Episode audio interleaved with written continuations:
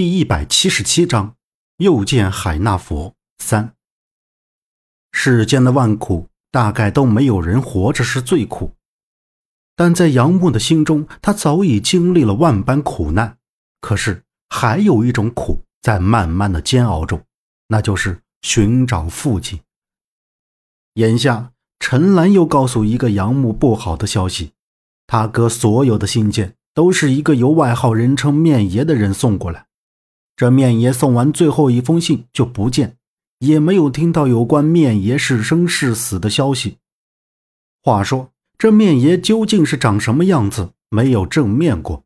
他每次都是深夜到访，穿着严谨，把信放下，只说两句，不多说过一句话，行踪诡秘，令人琢磨不透。这一年多，就找这个面爷，陈兰也是费了很多人力物力。陈兰注视着杨母二人，继续说道：“也就是说，如果找不到面爷，就很难再知道我哥和你父亲他们的消息。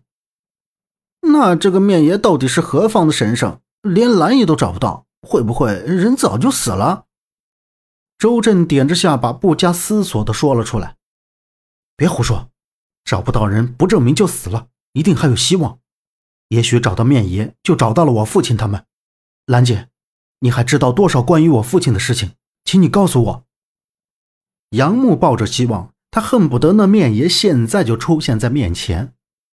陈兰这时侧过身，那双亮丽的眼睛瞟了过来，说道：“与面爷相关的倒是有一个，只是这个人比较特殊，我不好出面，所以要见这个人。”就必须让周老爷子去引荐。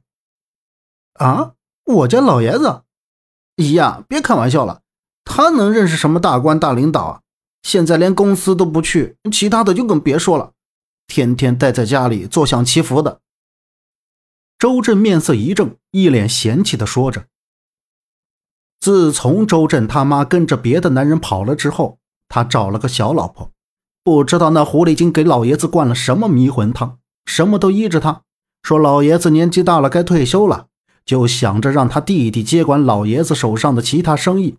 这下老爷子不干了，所以这才这么着急的让周震回来。亏你还是他的儿子，什么都不知道。陈兰瞪着周震，话没说完，就听到杨木追问道：“兰姐，那人是谁？我自己去找他。这个人你可见不到。”你只要跟周老爷子提味精水，说动他，应该会打听到一些有关于面爷的消息。嗯，还有你父亲的事，我知道的并不多。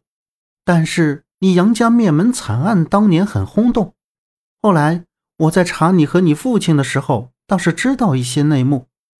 灭门案的凶手是日本的一个神秘组织，叫死亡樱花。他们当时与江南以北有名的蝎子帮勾结在一起，盗偷古墓中值钱的古文物，转卖给英国人。他们不知道是从哪儿得知韩道口发现一处古墓，古墓中有一份藏宝图，说是你父亲拿走的，所以杨家惨遭劫难。没想到你父亲会提前离开，躲过一劫。还有，你很幸运，居然活了下来。看来这也是命中注定。我在暗中打听他们下落的时候，也有人在打听。原来不止你一个人在查你父亲的消息。陈兰把他知道的一些信息告诉杨木，看到杨木脸上浮现出杀气的样子。查了这么多年，他一直都不知道凶手是谁。如今他知道了，恨不得现在就将他们千刀万剐的不足惜。本集播讲完毕，感谢您的收听，欢迎您订阅，下次不迷路哦。